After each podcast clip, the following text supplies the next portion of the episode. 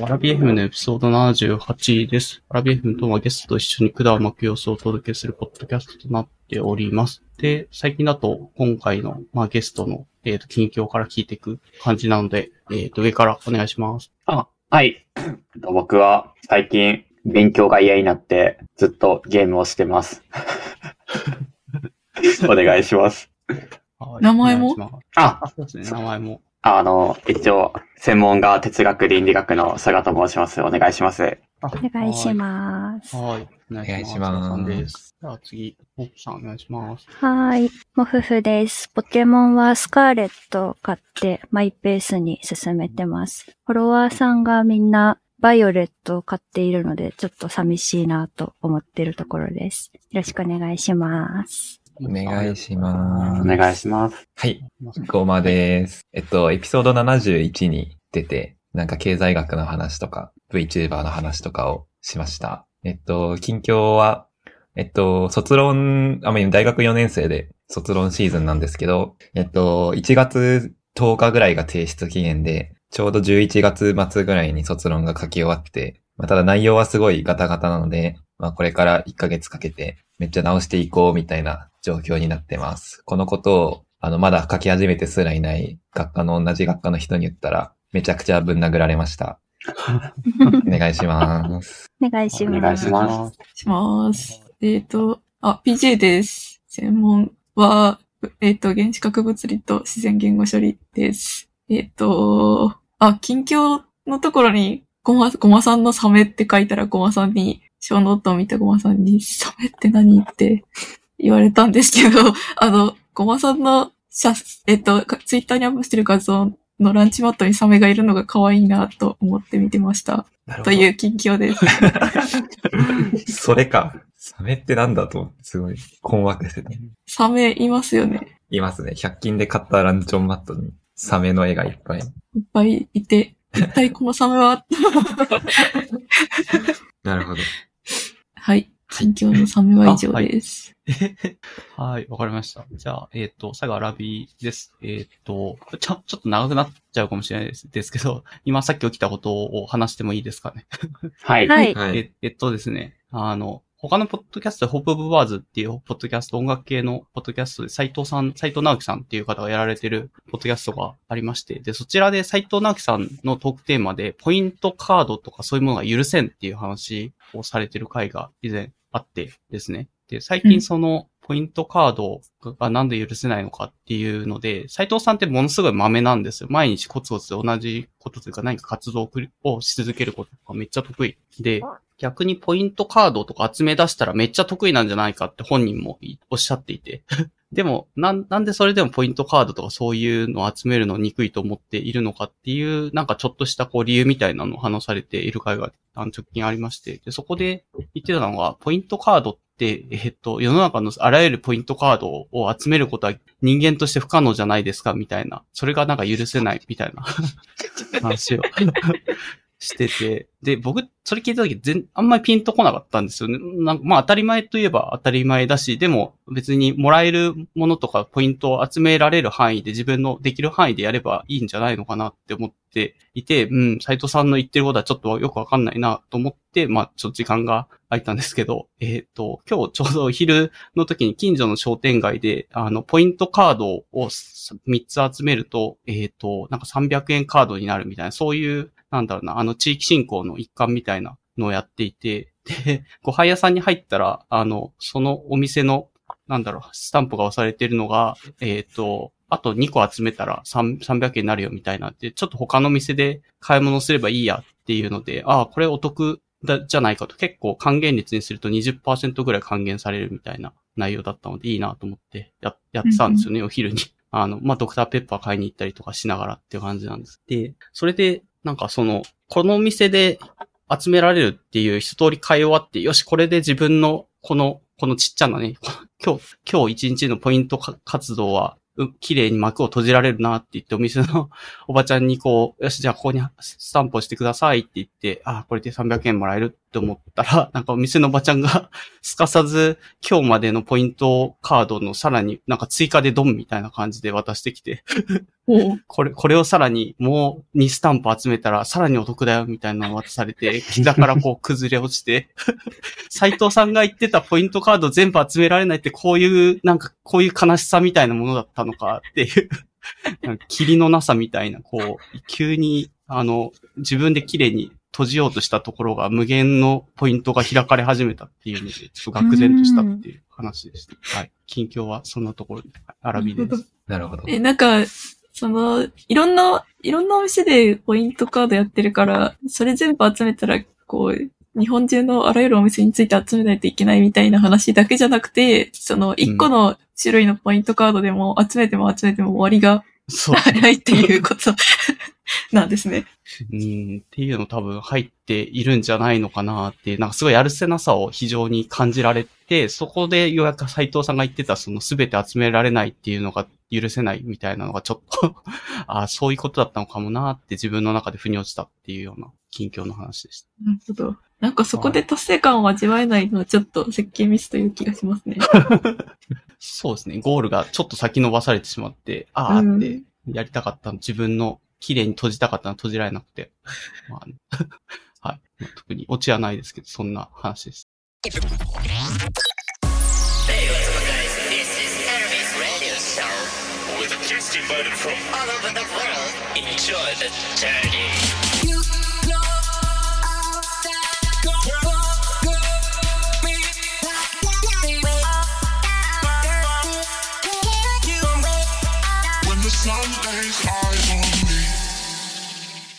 じゃあ、トークテーマに、そうですね、時間も短いので入っていこうかなと思うんですけども、これ、最初のきっかけって覚えてますか？多分、ごまさんとか。僕が提唱したんですよね。いや、なんか僕がポロッとその時の気分でツイートしたのが、今年、このアラビ FM は僕、去年ぐらいから結構、ほぼ毎回欠かさずぐらい聞かせてもらってるんですけど、今年ちょうど3連続まではいかないですけど、なんか空ごまもふふと、なんか3段階、割と珍しい文系のゲストが、で結構文系トーク内容の回が続いたなっていうふうに思って、まあ僕、自分もまあ文系ですし、空さんは哲学系ですし、まあおもふさんも、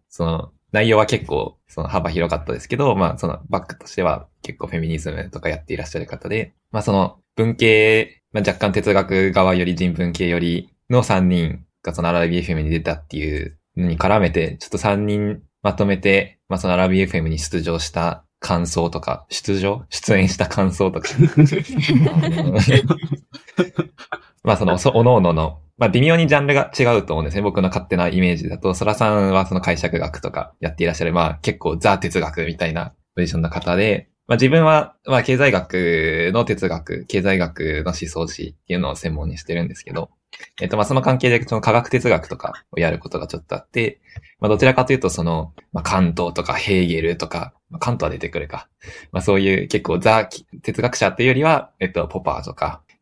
そういう、まあ、ちょっと科学哲学寄りな人の側にちょっと知識があって、モフさんは結構ボーヴォワールで卒論を書いたっておっしゃってたと思うんですけど、まあ、結構フェミニズム系というか、どちらかというと、社会的な、ものに関する、まあ、哲学的論考みたいな側面が強いことをやっていらっしゃって、まあ、3人とも結構微妙に軸足が違うっていうのも、なんか良い化学反応が起こせていいのかな、みたいな感じで、空ごまもふ、今年アラビ FM デビューした3人で哲学対談どうですかみたいなことをツイートしたら、まあ、ラビーさんがやろうよ、みたいな感じで結構さらっと企画してくれて、まあ、まあ、こういう場ができたというのが、まあ、最初のきっかけですよね。で、PJ さんがここに加わった経緯も、自分から話していただくと、まあなんか、ピジェさんと結構最近僕ツイッターでお話しすることが多くて、なんかピジェさんと結構物の見方とか、関心のある社会的な現象とかが多分近いのかなって個人的に思ってるんですけど、ピジェさんとなんかいろいろお話しする中で、あれはどっちでした？ニューロダイバーシティ話でしたっけね。まあなんか。多分、もともとはなんか、はい、アカデミアのなんか女性研究者がセクハラ、あるみたいな話とかから始まった気がします。そうでした、そうでした。そう、なんか最近スケベ教授が、名前が女子っぽい、名前が女子っぽい男子生徒を女子だと勘違いして、なんか優遇してその動画がネットにさらされて、めっちゃ、非難合々みたいな出来事があって、まあ、それについてなんか僕とかPJさんがポロポロとなんか意見っていうか議論していて、で、まあなんかそこからいろいろ話が広がって、最近ちょっと東工大とかで話題になってる大学のアファーマティブアクションであったり、あとはPJさんが結構このアラビエフムとかでも話していらっしゃる、ニューロダイバーシティとかに関連して結構話が広がって、で、モフさんもちょっと意見とか入れてくださってっていう感じで、まあ結構その文字だけのやりとりだと、もう、うわーみたいな感じになったので、アラビーさんがそこで、とんでもない勇気のある提案をしてくださって、もう次予定しているこの哲学対談に、このPJさんも入れて続きをどうですかということで、僕はちょっとすぐカオスなことになりそうだなと思いましたが、今日はその初のゲスト4人会になっているのはどういった次第でございます。はい。そうですね。はい。気軽に面白そうかなと思って読んでみただけなんだけど、なんか本当にどうなんですかね。カオスになりそうっていうので、まあそれはそれでいいかなと思って非常に楽しみです。僕はその話が来た瞬間、これはいかんと思って大学の図書館に行って。とりあえず旧5次第の本を何冊か借りて頑張って読んできました。ありがとうございます。まあ、そうですね。聞いてる人に言いたいのは、まあ、そんなに固まってる内容じゃないかもしれないけど、かなりふんわりした話になるかもしれないけど、まあまあ、哲学対話とかってそういうものら、特に答えのないものに対して、自分の言葉で話すみたいな活動らしいので、まあそういうものとして温かい、まあ耳でっていうのかな、聞いてもらえればいいかなと思います。ラビーさんが、なんか今日でしたっけ、ブログにポストしてた、はい、哲学対話の本、うん、気になりました。ああ、はい。そうですね。ちょうど、この回、初めて5人会で、若干その哲学寄りの話で自分はバックボーンというか背景があんまりそっちに、哲学系の方に、もともと理系の大学卒業でっていう感じだったので、なんかインプットとして最低限みたいな、たまたま哲学対話を扱ったエッセイ本みたいなのを読んだので、それを、まあ、アドベントカレンダーの記事の一つにさせてもらってたっていう感じですね。まあ、具体的にはどういう哲学対話って何なのかとか、どういうルールで運用されてるのかとかっていうのの、まあ、世の中的にやられてるものがどうなのかっていうのを抑えたっていうぐらいですね。そんなに難しいことは書いてなかったです。基本的にはこう、なんだろうな、自分の言葉で話すであったりとか、人の話をよく聞きましょうであったりとか、なんだったかな。まあ、哲学っぽいなと思ったのは、自分自身が、相手と自分が違うっていうのは結構会話でおいて、それはお互い様というかお互いそれぞれ違うのでって言って会話を終わらせちゃうみたいなのがあるとは思うけど、まあ、哲学ってお互い対話してる以上何かしらこう、お互いがお互いのところで、まあ、それぞれ考えが違うね、じゃあねっていうので打ち切らないっていうのがポイントだと、なんか、その本を読んで思ったので、そういうのもルールとしてあるよっていうのが書いてありましたっていうところですね。まあ、ちょっと最初なので、ちょうどそういうのを今、場で確認できればとは思うんですけど、自分の認識としては大丈夫そうですかね、今回の話す上で最低限なところだと思うんです。はい。まあ、そういったルールが必要になるほど、その立場が分かれるというか、バチバチになるテーマになるかどうかはまだ未知数ですけど、はい。基本的なその哲学系というか、まあなんて言うんですかね。答えの出ない問いを考えるっていう上で、まあ一つ大事なのは、まあ、お互い尊重した上で妥協しないっていうのはすごく大事なことだと思います。ああ、なるほど。確かに妥協に近い、はい、結構自分は妥協しちゃう。会話において相手とあまりにも違ってたら、人の考えは人それぞれなんでって言って、すごい分かれちゃうことは自分は反省振り返ってみるとすごいあるんですけど、まあね、ちゃんと話すっていうのはそういうんじゃないでしょっていう言われると確かにそうだなと。まあなんか、どうですかね。違うことを受け入れるっていうのは結構僕は必要だと思ってて、その理屈でいくとどっちかが折れるまでやらなきゃいけないっていうことになりかねないので、なんかそこは僕もそうですよね。違うと思っていて、どちらかというと、違うよねで終わりにするんじゃなくて、なんで違うんだろうっていうところをより掘り下げていくような方向に議論シフトしていくのが大事かなと個人的には思っています。うん。まあ、特に両方で合意とかお互い納得する妥協点みたいのを探らなくてもいい。まあ、お互いそれぞれ分かんないよねっていうところが少しずつ話していく上で、まあ、ちょっとでもこう解像度が上がればそれで OK っていうようなところで、それをそれぞれ違うんでって言っちゃったら途中でブチって終わっちゃうっていうのを、それはちょっとやめときましょうよっていうぐらいのルールかなと思っています。はい。はい。まあ、PJ さんとかもなんかよく哲学対話のPJS、まあ、スペースとかをやってたりとかしているような気がするので。そうですね。ちょっと最近なんかあんまりやってないんですけど、なんか昔、半年ぐらい前かなに、なんか結構その哲学やってる人が、なんかスペースで対話の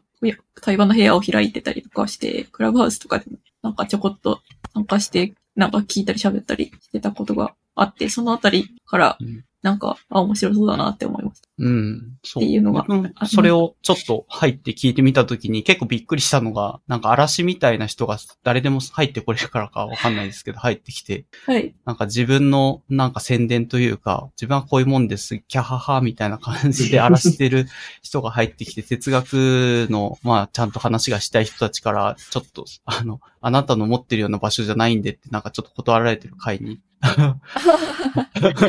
そうですね。多分なんかスペースとかで誰でもウェルカムみたいな感じでやってると、そういうなんか嵐っぽい人が入ってきたりもするから、多分そこでホストする人っていうのはすごい交通整理とかなんかやばい人を追い出すとかっていうのをなんかちゃんとやってるから、まあちゃんとやっててくれるから、まあそこで安全に話せるみたいなところがなんか必要なのかなみたいなことを思いましたね。うん。すごい野生味あふれる場でPJ さんを話してるんだなって思いながら聞いてました。はい。なんかツイッターのスペースはそういう面白さがある気がします。なんか、全然知らない人とも話せるという。うん。まあそうですね。まあそれに比べると一応、まあ声ぐらいお互い聞いたことあるぐらいの面々でやっているので、まあそこまで、のことにはならないとは思ってはいるんですけど、まあ一応、いろんなというか、ふんわりしたテーマを含めて今回扱おうと思ってるので、どうですかね。まあ、とりあえず始めてみますか。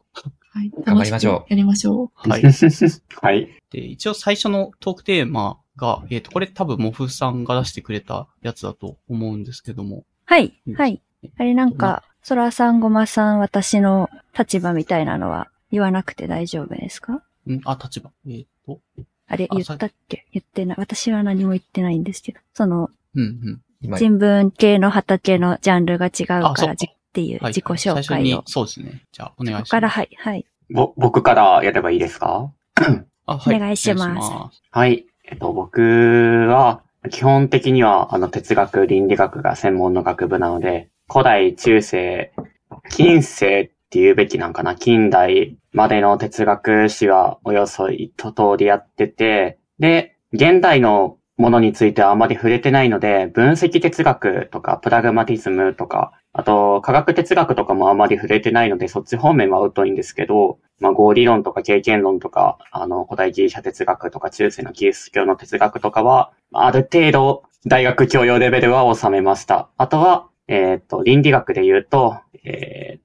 ケアの倫理とか、フェミニズムとか、そこら辺も一応大学で学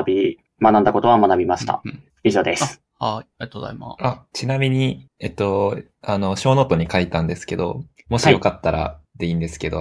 エピソード66に今年出演した感想とか、なんかあったら、それも共有できたらよかったなと思ってたので。感想。僕、今まで自分の哲学っていう学問について話すことをしなかったんですよ、人に。なんでかっていうと、大学でどういうことを勉強してるって言われた時に、哲学とか倫理学やってますって言ってもなんか気持ち悪いだけやし、私哲学とか興味あるんだよね。なんか、生きるってどういうことだと思うみたいに言われても、絶対僕が思ってる哲学観とその人が思ってる哲学観って絶対違うじゃないですか。だから人について話すことはあんまりしなくて、で、改めて、アカデミックな場と言いますか、内容で話すってなったが、いろいろ準備してたんですけど、頭がこんがりすぎて、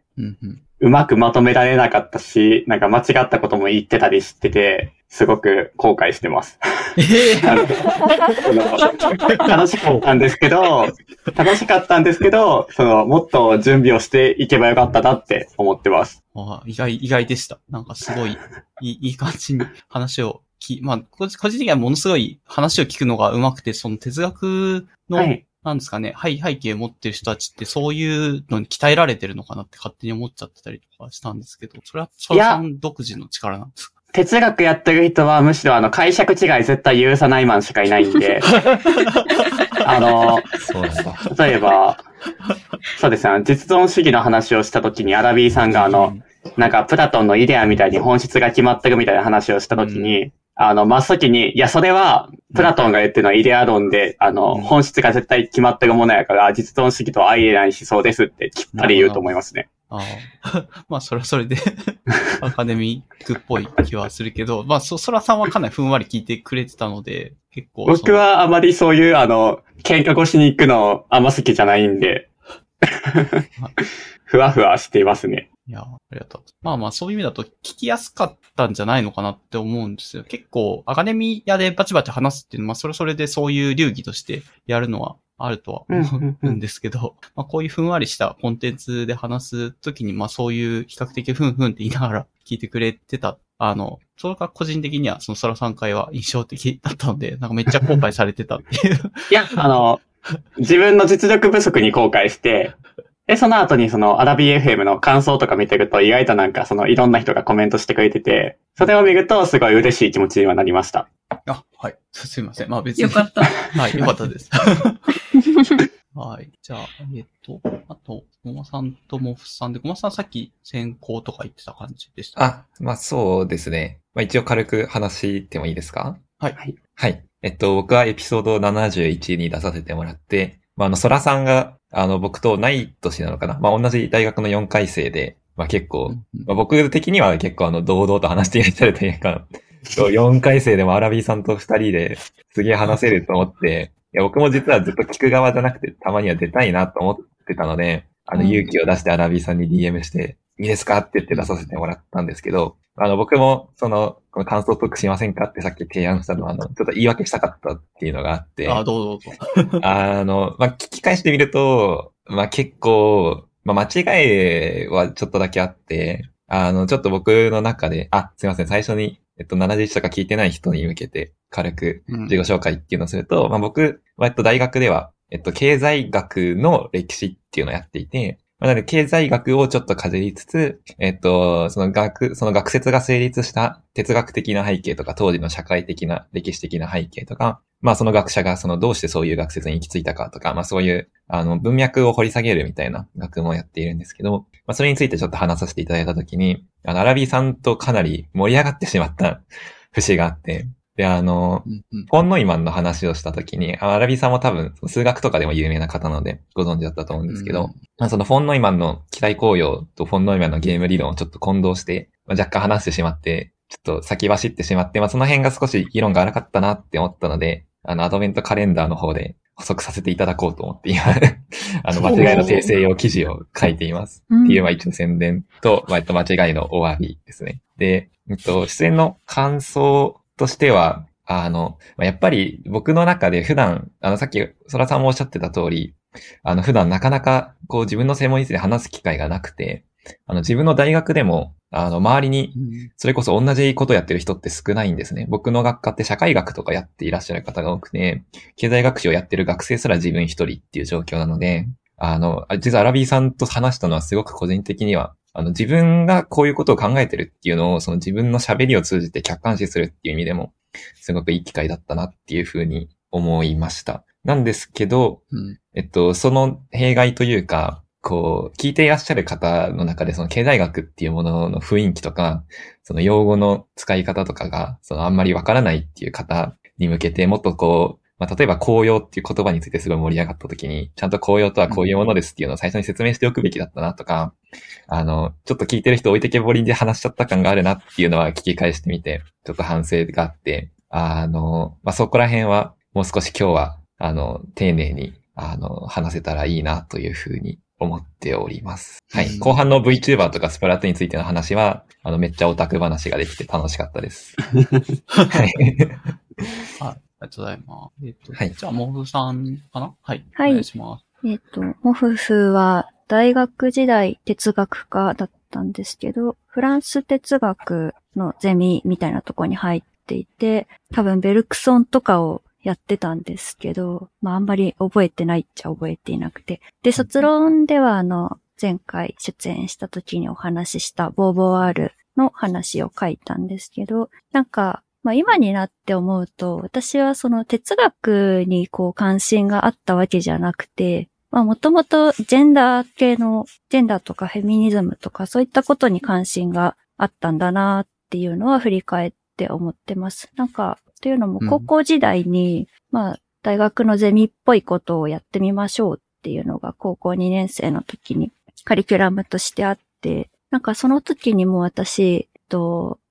夏目漱石の三四郎っていう本に出てくる女性をフォーカスした研究をしていて、なんかその出てくるミネコっていう女性がいるんですけど、その人を通して明治時代の日本の女性像がどう変わっていったかっていうのを読み解くみたいなことをちょっと調べたりとかしていて、なんかそうですね。だから哲学というよりはフェミニズムとかジェンダーとかの方をもともと興味があってやってってきたっていう感じですね。で、じゃあなんで哲学科に行ってしまったのかというか選択したのかっていう理由が今回ちょっとトークテーマとしてゆるっと上げてみた何のために生まれて何をして生きるのかっていうアンパンマンの歌詞なんですけどで、それ私高校生ぐらいの時から、まあ、心身を壊していたっていうお話ちょろっとさせていただいたんですけど、まあ、病んでたんですよね。私なんで生まれてきちゃったんだろうみたいな。で、その時に、高校3年生の倫理の授業とか、あるいは現代文とかで哲学者の話が出てきて、もしかして哲学をやったら、その答えが見つかるんじゃないだろうか、みたいな。そういう希望が生まれたんですね。それで哲学会、病んでたので、大学に行って何をしたいみたいな希望もあんまり特になくって、一筋の光がそこに差したという感じで、じゃあ哲学だったらやってみてもいいかなみたいな感じで、大学に行ったっていう感じでした。ですね。なので、哲学の内容をそんなに詳しく勉強したっていうわけでもなかったので、ちょっとあんまり今回は期待しないでくださいっていう感じです。はい。まあ、哲学対話なので、ある程度自分の言葉で話して、別に専門用語バリバリでっていうわけではないと思うので。ゆるくやらせていただきます。はい。で、原 BFM さんに出演した感想ですけど、なんか、あの時、課題図書がめちゃめちゃ多くて。何だったんですか？なんか、どんどん小ノートが膨らんでいって、これも読まなきゃ、あれも読まなきゃみたいな感じで、大変だったんですよね。私そんなに普段から本たくさん読まないので、頭の中がパンパンになって頑張って読んでたんですけど、ただなんかフェミニズムの話をしたいって私が言ったんですけど、インプットの方に時間を割きすぎて、ボーヴォワールの話をもうちょっとちゃんとまとめたかったんですけど、そこに時間を割けなかったっていうのがあり、でもなんか当日話してればどうにかなるだろうと思ってたんですが、収録の時間のボリュームもかなり膨らんでしまって、深いお便りをいただいてしまって、前半がお便りで潰れるっていう感じになって、結構私の脳疲労もやばくてですね、ボーヴォワールの話をするときには結構くたびれてしまっていて、どうにかなるだろうも、どうにかもならなくてみたいなところがあって、ちょっとなので、その辺はちゃんとまとめればよかったなって後悔私もしてます。なるほど。わかります。はい。インプットの量に対してアウトプットが全然足りなすぎだというか、まあ、自分たちの体力も含めて。そうなんですよね。結局、試しきれてないところが随分残ったなっていうのも実感としてはあるので、事前の DM とかめちゃめちゃやり取りされてたじゃないですか、PJ さんの。はい。そうなんですよね。もう DM で1回分ぐらい話したんじゃないか。ただなんかそこの話しちゃった感の、なんか我々は前提として共有できていたけど、リスナーさんにはそこの部分は見えてないっていうところで、こう、わかりにくくなっちゃったかなっていうのもちょっと思いましたね。で、なんか、なので今回ちょっと反省点として、前回詰め込みすぎて頑張って、で、結局収録後に反動で1週間ぐらい、こう、屍になってしまったので、今回はもう、何もしないでいくぞという教訓を生かして準備をしないでやってきました。逆に。いいですね。ゆるくやりましょう。はい、ゆるくやりましょう。なんか3人とも共通して悲観的な感想なのがいいですね。哲学対談のスタートとして優れている、非常に。はい。じゃあ、そんなスタートで、まあ特にどこに着地するとかも何もないですけど、何のために生まれて何のために生きるのかっていうのを、まあ、さっきモフさんが言ってくれたように、まあ、テーマとして、モフさん自体ももともと持ってたテーマだからっていうことですかね、これは。そうですね。あと、やりやすいかなと思って。やりやすい。新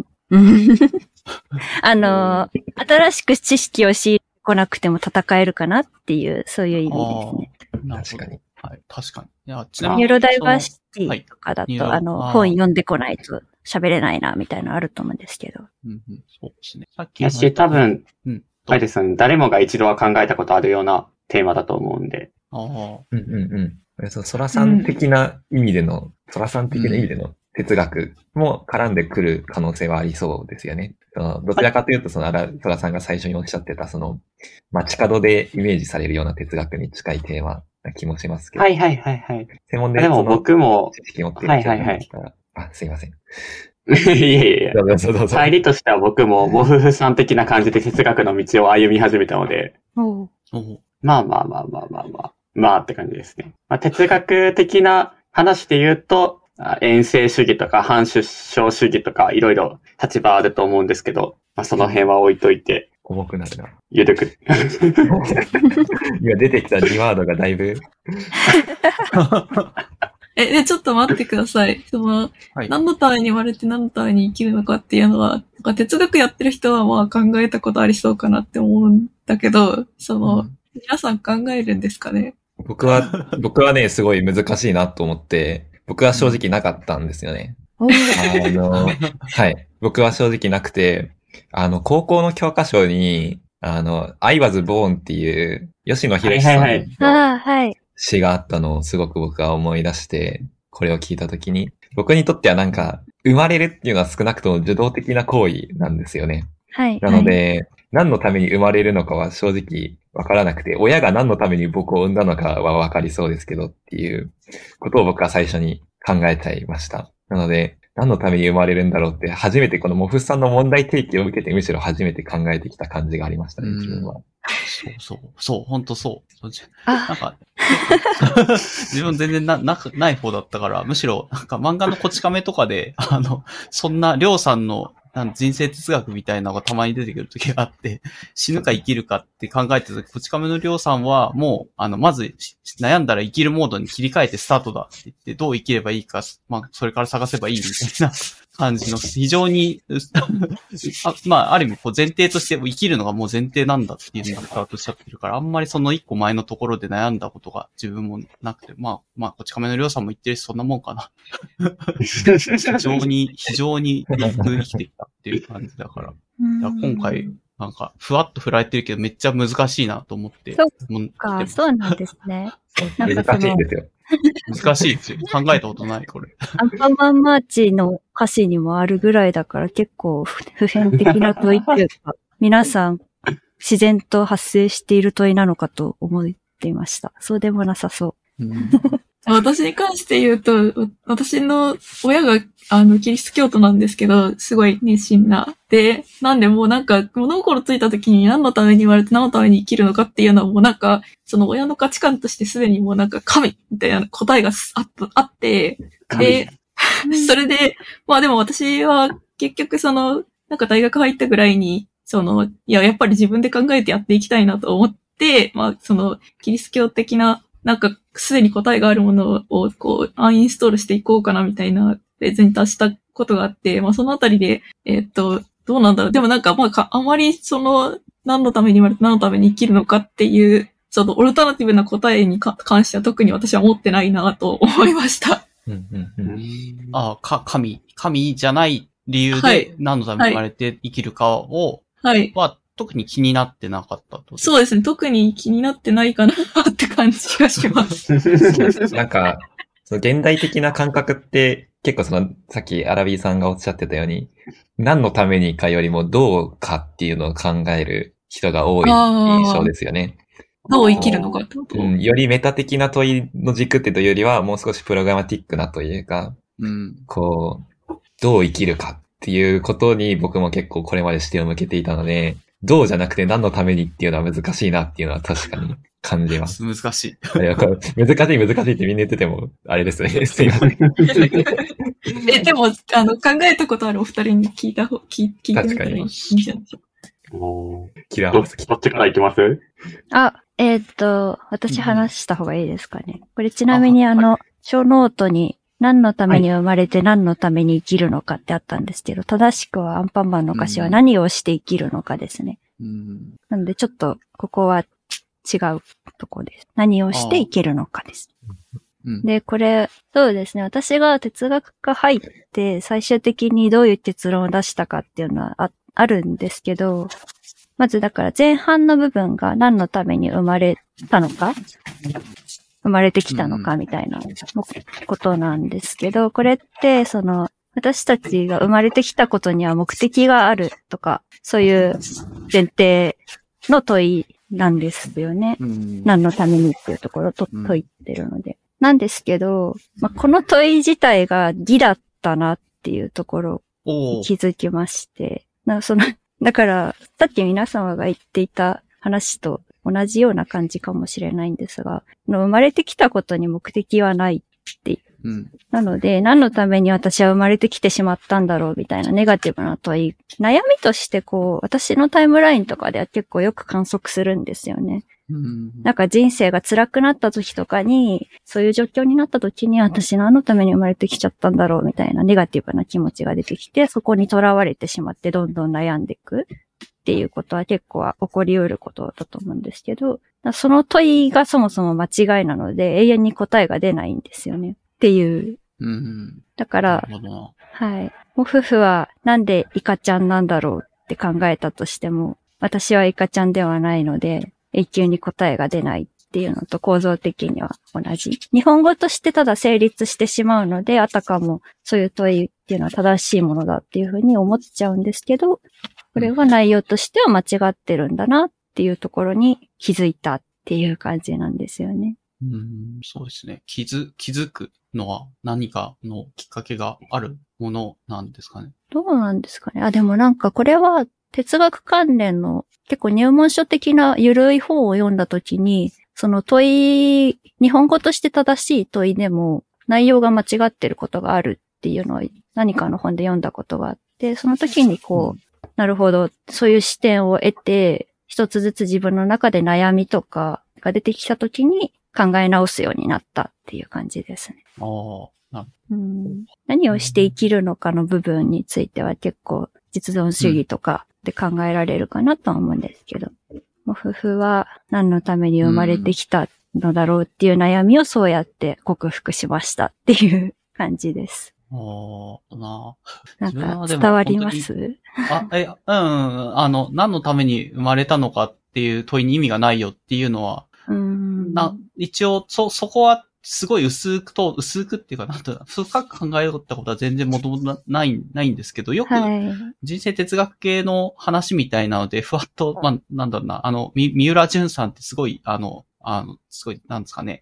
ゆるキャラとかそういうのを提唱したりとか、なんだろう、そういう人とかのなんかふわっとしたエッセイとかに、なんか人生の目標というかなんか生まれ、で、何をしなきゃいけないかとかってない、ただの暇つぶしなんだみたいなのが、なんかよくそういうのを読むと出てきて、なんかまあ、ある意味その自分はあんまそういうの考えた、問いを立てて考えてなかったんですけど、外注としてそういう他の人が言ってて、ああ、暇つぶしっていう考えもあるよね、みたいなので、多分その何のために生まれてって問いが実質意味がないじゃないですか。暇つぶしっていうのはまあ本当に意味がないものっていうのがあんま深く掘り下げたことはないけど、まあモフさんの方が多分ちゃんと真摯に問いを立てて、途中でその問いが間違ってたっていうのを外したっていう、なんか履歴を追ってるんだなっていう、まあそれに比べると非常に軽薄な感じで、外注しておいて、まあそれぐらいでいいかな、特に暇つぶしとか、特に生まれたこと自体意味はないでいいよねっていうのは、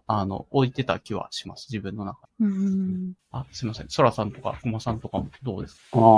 僕は、基本的には、生まれやんかった方が良かったんじゃないかって思うんですけど、でも生まれてしまった以上はまあ死ぬ方が生きるよりも苦しいのであれば生きるべきなのじゃないかなみたいなマインドで生きてますね。なんか功利主義みたいな感じなんですけど、死ぬよりも生きる方がまだマシなやったが、まあ生きてた方がまあ無難にどうにかいつかいいことあるんじゃないみたいなくらいのマインドで生きてるんで、まあ、生まれてしまったこと自体はもう一番初めの過ちなんですけど、個人的には。まあ生まれてしまった以上、まあのほほんと、まあ生きることが死ぬことよりも辛くならないうちは、まあとりあえず生きておこうかなっていうぐらいのマインドで今はいますね。なるほど。だから、その何をして生きるのかとかは、特に何も考えずに、まあ生まれてしまった以上は、生きていくっていうこと自体がとりあえずの今の目的なんじゃないかなみたいな感じのマインドで生きてますね。生まれてこない方が良かったんじゃないかみたいな。そうですね。例えばタイムマシンとかでよく起きるの自分の親の何かこう出会いとかを邪魔したら自分が消えるみたいなのがあったんだけど、そうするとすごい痛みもなくふわーっと消えてけそうな気がするから、もしそれができるんだったら結構全然それをやった方がいい。で、それは自分に対してだけで、例えば全ての人類とか全ての人がそうした方がいいっていう思想ではないってことですよね。そうですね。そんな、だってすごい僕の主観的な意見ですけど、まあ、皆様にも推しっているわけじゃないですか。顔面人間国宝な推しとかがそんな顔面人間国宝な推しとかが生まれてこない方が良かったなんて僕は全然思わないんでむしろ生きていてくれてありがとうって思うんで。それはもしその顔面人間国宝の推しが生まれてこない方が良かったって言ってたらどうします？いや、君はそんなに顔面人間国宝なんか生きるべきだよって言います。完全にエゴですけどね。まあ、それを言うのは確かに。私、顔面人間国宝の人も、まあ、それ振り切って自分を生まれてこないようにっていうふうに言うのも、まあまあ、それはそうです。だからもう、なんていうかな、一般的な思想全体として言ってるんじゃなくて、まあ僕個人的な人生観としてこう考えてますぐらいの気持ちで言ってますね、今は。面白い。モフフのエゴを言っていいんだったら、私は、人類はいなくていいと思ってるので、地球ごと滅びないかなって思ってます。ただその人間だけ消してしまうと、その人間と共存している動植物がなくなったりして、それは私悲しいので、だったらもういっそ地球ごとなくなればいいのに。すごい個人的には思ってますけど。人類全体に対してなんか滅んだ方がいいって思ったのはなんですかね。それはもともと生まれた時とか物心ついた時に人類いらないって思ったと。それってよくなんか環境問題とかの人とかもそういうこと、それに近いこと言い出したりとかするけど、それとはまた違う考え。環境問題とかはまあどうでもいいんですけど、こう人間って愚かだよなって思ってそういう感じです。人間が愚かだなって思うのはどういう時に愚かだなって思う？なんですかね。なんだろうな。その、動物とかと決定的に違うのって、その、脳がでかくなって、知識とか知恵とか、知性ですか？そういうものが生まれたところだと思うんですけど、その結果、起こっているこう、様々なことが、良いことだけじゃなくて、なんか、悪いやつもいっぱいいるじゃないですか。その知性を使って悪いことをするやつがいっぱいいるじゃないですか。なんかそういうのいらないなって思うんですよね。それってでもどうなんですかね。まあ、ちょっと綺麗に割り切れるかわかんないけど、良い人と邪悪な人みたいなのがいたときに、邪悪な人が一部いるから、じゃあ人類全部いらないよっていう感じになる。でも良い悪いって私たちが知り、なんですかね、相対的にそう思ってるだけだから。そう、うん。誰がいいとか悪いとかはないんですけど、こう、争いが消えないとか、まあ、なんですかね。動物と何が違うんだろう、でもそう考えると。ちょっと難しいですね。そんな具体的にどうだからっていう理由があるわけじゃないんですけど、はい、私が人間に憎悪を抱いてるっていう、ふんわりと。いやそういう感じ。これアラビーさんにしか通じないかもしれないんですけど、今すごいもう夫婦さんにゼノブレイド2の話をしたくなりました。ああ、そうゲームのテーマ。そう。いやなんか、ありきたりなことを言うと、ゼノブレイド2で、その人間は愚かだって言って、人間ごと世界を滅ぼそうとする人たちがいるんですよ。すごくネタバレにならないように説明するのが難しいんですけど。で、まあそれに対して、主人公は、最終的に、まあそれでも前を向いて進むしかないんだっていうすごい主人公っぽいセリフを吐くんですけど、はい、あのゲームのすごくいいところは、結局誰が正しいかっていうのは、ユーザーにちゃんと委ねてくれるっていうところなので、まあもちろんゲームとして勝者敗者は出てくるとは思うんですけど、僕はすごくゼノブレ2はストーリーは哲学的だなと思いながらやっていたので、もしよかったらやってみてください。急にゲーム深い話を急にゲームの不況にしてしまって申し訳ない。僕はすごく今、ゼノブレ2を思い出してました。なるほど。人類すべて滅ぼそうとしてるモフさんの話を聞いて、滅ぼそうとしてないですよ。いや、まさにゼノブレ2の、そのゼノブレイドには人間とブレイドっていう、まあ、いわゆるブレイドは多分、メタファーとしては、いわゆる自然とか、動物っていう側だと思うんですけど、で、その動物たちにも知性があって、その人間っていうのが戦争とか、まあ、貧困とか、まあ、盗みとか殺人とか、そういう、人間がすごく愚かで、地球じゃないんですけど、その世界を滅ぼしているっていうことに対して、だったらもうこんな世界ごと消してしまおうっていう立場に至る人たちがいるんですよね。で、まあそういう思想の中で、まあ結局人とブレイドはどういう結論を出すのかっていうところに最終的には着地していくストーリーになっています。まあなのでかなり近いテーマかなというふうに思いました。僕はすごく。面白そうです。はい。なんか、アラビーさんのラジオに前出た時もなんかゼノブレ2が哲学的にすごいみたいな話をした気がしますけど、はい。またここで自分の中で感じました、それを。これって2からやっても大丈夫なやつですか？はい、2からやっても大丈夫です。へえ。ごく一部だけ1とつながる要素があるけどっていう感じですね。知らなくても全然できるっていう。なんだ。とりあえず、どうですかね。まあ、立場が何のために生まれての部分の立場は結構違いがありそうというか、まあ、私もさ、そんなに、そもそもあんまりこの問いを考えたことはないし、なんだろう。なるほど。生まれてこなきゃよかったみたいなのを考えたことがないっていうことですか。僕はですね、高校生の時とか、大学入ってすぐの時とかは、結構、モフさんとかソラさんに近い、まあ、ちょっとこんな言い方をしてしまって申し訳ないですけど、かなり悲観的な立場のことを考えていた気がします。で、なんか思い出したのが今小ノートに書いたんですけど、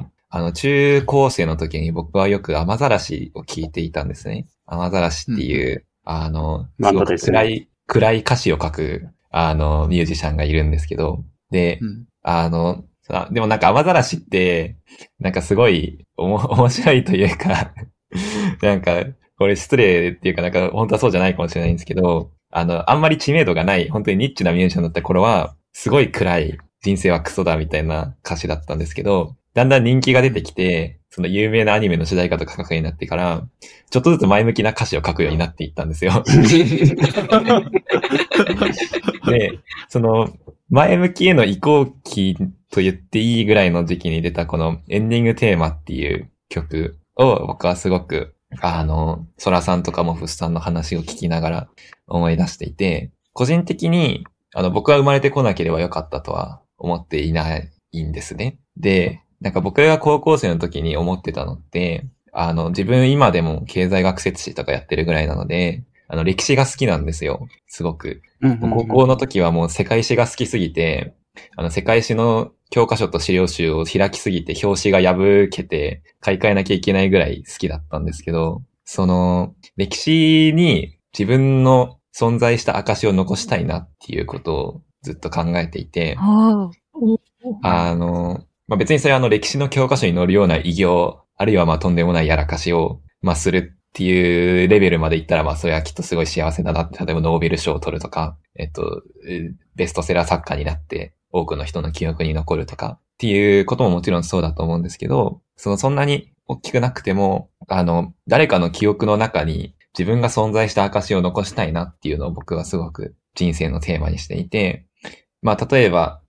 研究者になって論文を出せば、その実名でこの論文を書いた人、ゴマです。まあ僕の本名ですっていうのが残るわけじゃないですか。でそうするとその論文は、まあ例えば今僕学説史の研究者で、100年ぐらい前の経済学者の思想っていうのを研究してるんですけど、その100年後の人に研究してもらえたりするかもしれないし、どっかの誰かにポロッと読んでもらえたりするかもしれないなっていうので、僕はすごくアカデミックな活動っていうのにある意味自分の人生観を重ねてると思うんですけど、最後に誰かにそれこそソラさんがさっき人間国宝の顔面は生きてほしいって言ってたじゃないですか。誰かに生きていてくれてありがとうって思われたいんですね。誰かの胸の中にゴマっていう人間がいたっていう証を残しておきたいっていうのが僕の人生観なので、そういう意味で、Amazarashiの曲の何ですかね、最後に誰かにありがとうって言って死にたいとか、死んだ時に、まあ映画のエンドロールのように登場人物の名前が出てくる時に、その誰かのエンドロールの中に自分の名前がいたらいいなっていう、まあ、そういう価値観なんだな、自分はっていうのを今、空さんの話とかを聞いてて、自分を相対化して、ちょっと感じました。なので、僕はどちらかというと、中高生の時はかなり、人間はクソだみたいな立場だったんですけど、今は結構楽観側というか、どちらかというと前向き側になっているのかなっていう気がしています。それって何で切り替わったんですか？きっかけはあったんですか？何ですかね。ある意味コロナ禍も大きかったのかな。なんか自分の中で明確な転機っていうのはパッとは出てこないんですけど、なんて言うんですかね。なんか難しいですね、すごく。天気ってどうなんですかね。いや、なんか単純に俗っぽい話をすると、自分の生活が豊かになったからとか、そのレベルかもしれません。わからないです。すいません。面白い。PJ さんお願いします。はい。コロナ禍っていうのはなんか人に会いにくくなるみたいな、なんか結構コロナ禍で、なんか孤独になった人が多かったみたいな話聞きますけど、それはなんかどういうふうに影響したんですか？いや、僕もかなりコロナ禍は実はメンタルやられてて、人と会えなくて太陽の日差しも全然浴びなくて、だいぶうつ傾向だったんですよ。で、まあ多分今もなんなら微妙に続いてるのか、まあ当時よりは日差し浴びるようになって良くなった気もするんですけど、ただ、なんて言うんですかね、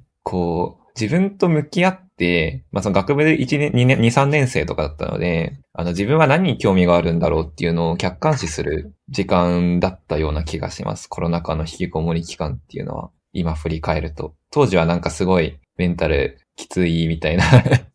記憶だったんですけど、今振り返ると、明確に自分がこういうことを考えたいんだっていう方針を決めて、なんていうんですかね。これについてよく考えたいっていうのを、決めた時期だったんですね。で、小ノートに、自分の話したいこととして挙げてるのが、教養とは何かっていうことが書いてあると思うんですけど、自分が、大学で1年生、まあ今も3、4年生も実はそうなんですけど、で、教養学部っていう学部に所属してるんですね。教養学部、教養学科という。で、例えば、まあ、法学だったら、まあ、法律っていうのはなんとなくイメージつきやすいじゃないですか。あるいは、まあ、惑星科学だったら、まあ、惑星っていうものはイメージつきやすいと思うんですけど、教養って何っていう、そのアイデンティティの確立に関わってる問題だったんです、僕の中では。自分が所属している教養学部がやっていることになっている教養っていう学問的活動は、一体何なのかっていう。で、世間一般的には、最近はアラビーさんがノートで書いていたファスト教養とか言って、知識をいっぱい持つこと、それっぽい知見をいっぱい持っていること、あるいはまあ、そういう知見を持知見を持って、まあそのいろんなことを考えることができることっていうのを教養だというふうに言われるかもしれないんですけど、僕の中ではそれってなんか物知りクイズ王イコール教養がある人っていうことじゃん。それってなんか僕は違和感がすごかったんですね。僕はあんまりクイズ王が好きじゃないので、知識を詰め込むだけなら時間と努力さえすれば、まあ誰でもできることだと個人的には思っていたので、その時は。で、じゃあ教養ってなんだろうって僕がすごく2年生の時にコロナ禍の初めの時にゆっくり考えた時間があって、で、これぜひ皆さんにも教養とは何かっていうことをちょっと考えてみてほしいなと思って小ノートに書いたんですけど、僕は人生の今のモットーとして、異質な他者を理解するっていう言葉を使う、よく挙げてるっていうか、こう自分の中で何か困ったことがあった時に、その異質な他者を理解しようっていうふうに、自分に聞かせるんですね。その教養っていうのは、個人的にはその異質な他者を理解する能力のことだと思っていて、で、そのためには、そういう目的のためには、間接的な手段として知識をいっぱい身につけることっていうのは必要だと思うんですよ。目の前にいきなり未知の生物が出てきたり、まあ、自分が全く触れたこともないような考え方をする人の意見が出てきたときに、まあそれについて何らかの解釈を得るっていうのは知識が必要な作業だと思うので、なので、教養っていうのを異質な他者を理解する能力だと捉えると、単純に知識を得る物知りになるっていうのも、その目的のためには必要だけど、最終的な目的ではないよね、みたいなことを、僕はそういう答えに個人的にたどり着いたので、一つの僕の人生の方針として、異質な他者を理解するために生きる。で、まあそのためには、なんて言うんですかね、例えばすごく愚かなことをしてしまう人間、あるいはまあ二酸化炭素を大量に撒き散らして地球を滅亡へと向かわせる人間、あるいはまあ偉大な名画にスープをかけて、ちょっと暴力的な方法で自分の主張を伝えようとする人間、誰でもいいんですけど、まあそういう愚かな人を見たときに、あ、人間って愚かから滅ぼそうっていう考え方だったところから、この人はすごい自分とは全く違う考え方をしていそうだけど、一体どういうことを考えてるんだろうっていう、頑張って理解しようっていう前向きさに繋がったような気がします。僕のこの教養感が。すみません、すごい長く話しちゃって。あ、はい。今聞いてめちゃめちゃ納得したんですけど、私も人間が分かりたいんですよ。うん、なんか、結構自分にとって不可解なことをする人って、まあ、めちゃめちゃいると思ってて、まあさっきの温暖化とか、名画にスープをかけるみたいな話はそうなんだけど、なんか、こういう結構身近な人でもその人がどういうことを考えてどうやって行動してるのか、なんでそんなことするのみたいなのよくわかんないことって、なんか私は昔から多い気がしてて、なんでなんかこう人がわかりたいみたいなところがモチベーションになって、なんか、まあ哲学とかって、こういう、なんていうのことを人はこういうことを考えてますよみたいなのが結構あっちこっちに書いてあると思うので、なんかそういうのを見て、ああ、なんかこういうこと考えて、何してんのかなみたいなことを参考になるかなみたいな側面がある気がするし、多分コマさんがなんか最初にPJ さんと興味が近いかもみたいなこと言ってたのは、愚かな人々のことを理解したい気持ちみたいなのがありそうな気がします。おー、面白いな。なんか、モフさんはそもそも愚かだから滅ぼしてしまえっていうところの文脈には理解するっていうのは入ってるのか、それとも理解はいらないみたいなところも含まれてる。私でもそう思うこともあるっていうだけで、そういう文脈、滅べって思ってるわけではないですよ。私の立場としては別に、そういうふうに思うこともよくあるよっていうぐらいなんです。滅ぼす力が私に今あったとしても、授かったとしても地球をパンってやって滅ぼすことはしません。しないです。なんでめっちゃしてほしいけど、それだ。つじつまが合うから。それはそれなんですよ。そういうふうに思う自分もいるけれど、別に他者の人生っていうか、なんですかね。まあ、私が本来持てる力ではないので、それを行使してまで他者に介入することは、まあ反則だと思いますね。やるんだったら一人ずつ私が素手で殺していく方がいいんじゃないですかね。あ、フェアな感じがするってことですね。フェアに。はい。しないですけどね。そこまで、殺す対象である人間に対しての、好奇心というか、そういう知りたいみたいなのは、持つのか、それともそういうのも含めて全部いらない邪悪だって言って思うのか。やばいな、私の立場変なことになっちゃう。人間にはめちゃめちゃ興味があります。だから哲学とかも楽しくやれていたので。ただなんか、その他者のことをわかる、理解するっていうことは、まあできないだろうと思ってるんですね、私は。おー。まあ、うん、うん。理解する、何をもって理解したと言えるのかっていうのがよくわからないっていうか、なんか人のことを自分は理解できるとか、あるいは例えば、なんだろうな、ジェンダーの話とかで、マジョリティ側がそのマイノリティの人のことをこう、勉強して、あ、マイノリティってこういう立場の人なんだって分かったぞ、みたいな、そういう感覚を得ることって非常に危険だと思うんですよね。だって、わかるはずないんだから自分ではないものっていう。なので、その、なんだろうな。わからないんだよっていうことをちゃんと頭の片隅に置いといた上で他者と関係していくっていうのは大事なことだと思いますね。うん。いや、すごくその通りだと思います。なんか僕は理解っていう言葉を使いましたけど、社会科学的な伝統あるいは哲学的な伝統では理解っていう概念と解釈っていう概念があるわけですよね。あんまり僕はこの二つの違いについて詳しく論じるとやけどしそうなんですけど、ま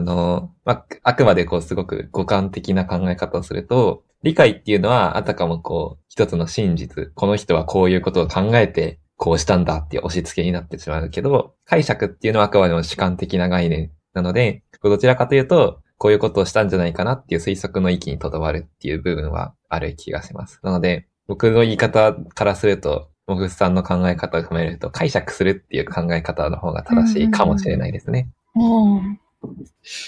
じゃあ、PJ さんと駒さんは、まあ人間について解釈をより精度を上げていきたいみたいな感じですかね。まあ完全に人の、ことを理解とかわかるっていうのに至れないにしても解釈した上である程度辻褄が合う解釈を自分の中で持っておきたいみたいな意味で好奇心を持ってるってことですか？どうですかね。ちょっと自分はあまりうなずけないところがあるんですけど、先に PJ さんの話を聞いた方がいいかもしれない。なんかいくつか、なんか納得感みたいなの欲しいなっていうのはある気がしますね。なんか、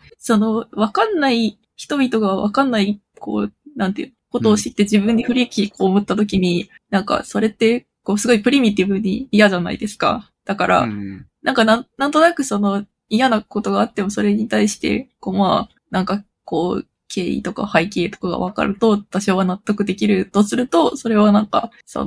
なんか、例えば生きてるの嫌だなって思っても、何かしらのこう自分の中でのなんかこう納得感が得られたらそれはそれで、いいのかなみたいなところはある気がするけど、でも、分かりたいっていうのはそれだけじゃないような気もしますが、よくわかんないですね。なるほど。なんか自分の中だけで閉じてるものでもないって感じかもしれない。そうですね。まあなんかその問いっていうのはやっぱりその人とのこうなんかインタラクションの中からなんでっていうのが生まれてくるんだと思うんで、なんかアンパンマンの話でちょっと最初に戻ると、なんか、私が結構、幼少期に抱いたなんか疑問として、アンパンマンとかって悪いやつを叩いたりするじゃないですか。バイキンマンをパンチしたりすると思うんですけど、なんか、そういうこう、子供向けのヒーローが悪いやつを懲らしめるみたいなことって、まあ、ある程度称賛されてると思うんですよね。なんですけど、自分が、こう、例えば兄弟とか、幼稚園のお友達とかと、に対してパンチしたりするとすごい怒られるんですよね。なんで私はパンチしちゃいけないのに、アンパンマンをパンチしてもいいということになってるのか全く納得できないと思って、でそれはすごい当時めちゃくちゃ疑問だったし、なんかそういうこう理不尽さをこう押し付けられることに対して怒りも抱いてたんですけど、まだそこの点についてはまだ納得してないんですよね。みたいなことがあります。解釈。他者がわかるかわかんないかの解釈の話からアンパンマンの、そうですかね。あと、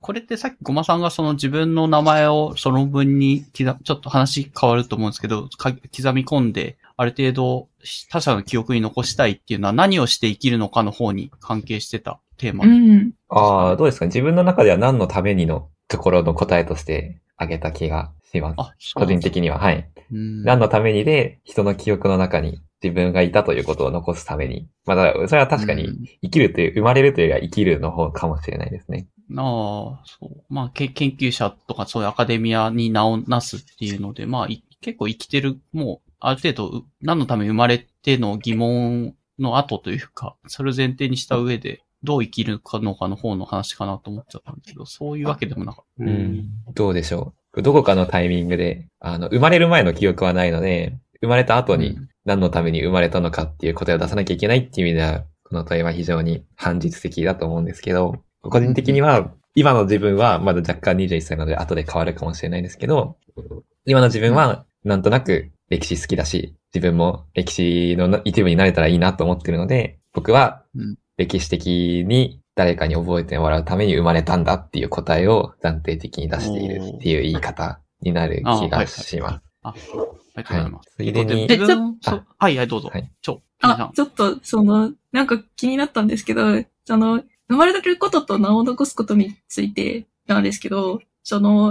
が生まれたことになったっていうのは、例えば出生届が出された時にその人が生まれたことになったりすると、なんか、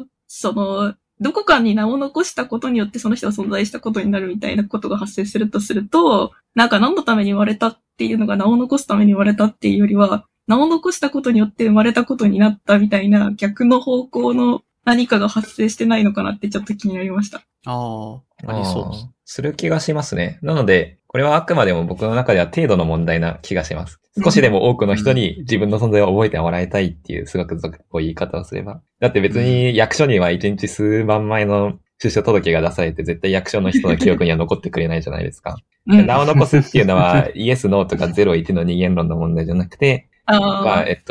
スペクトラムな概念なのかなっていうふうに僕は思っていて、僕は俗っぽい人間なので、それがでかければでけえほど幸せだろうなって思ってます。面白い。はい。うん。さっきさっきの、はい、どうぞ。ちなみに自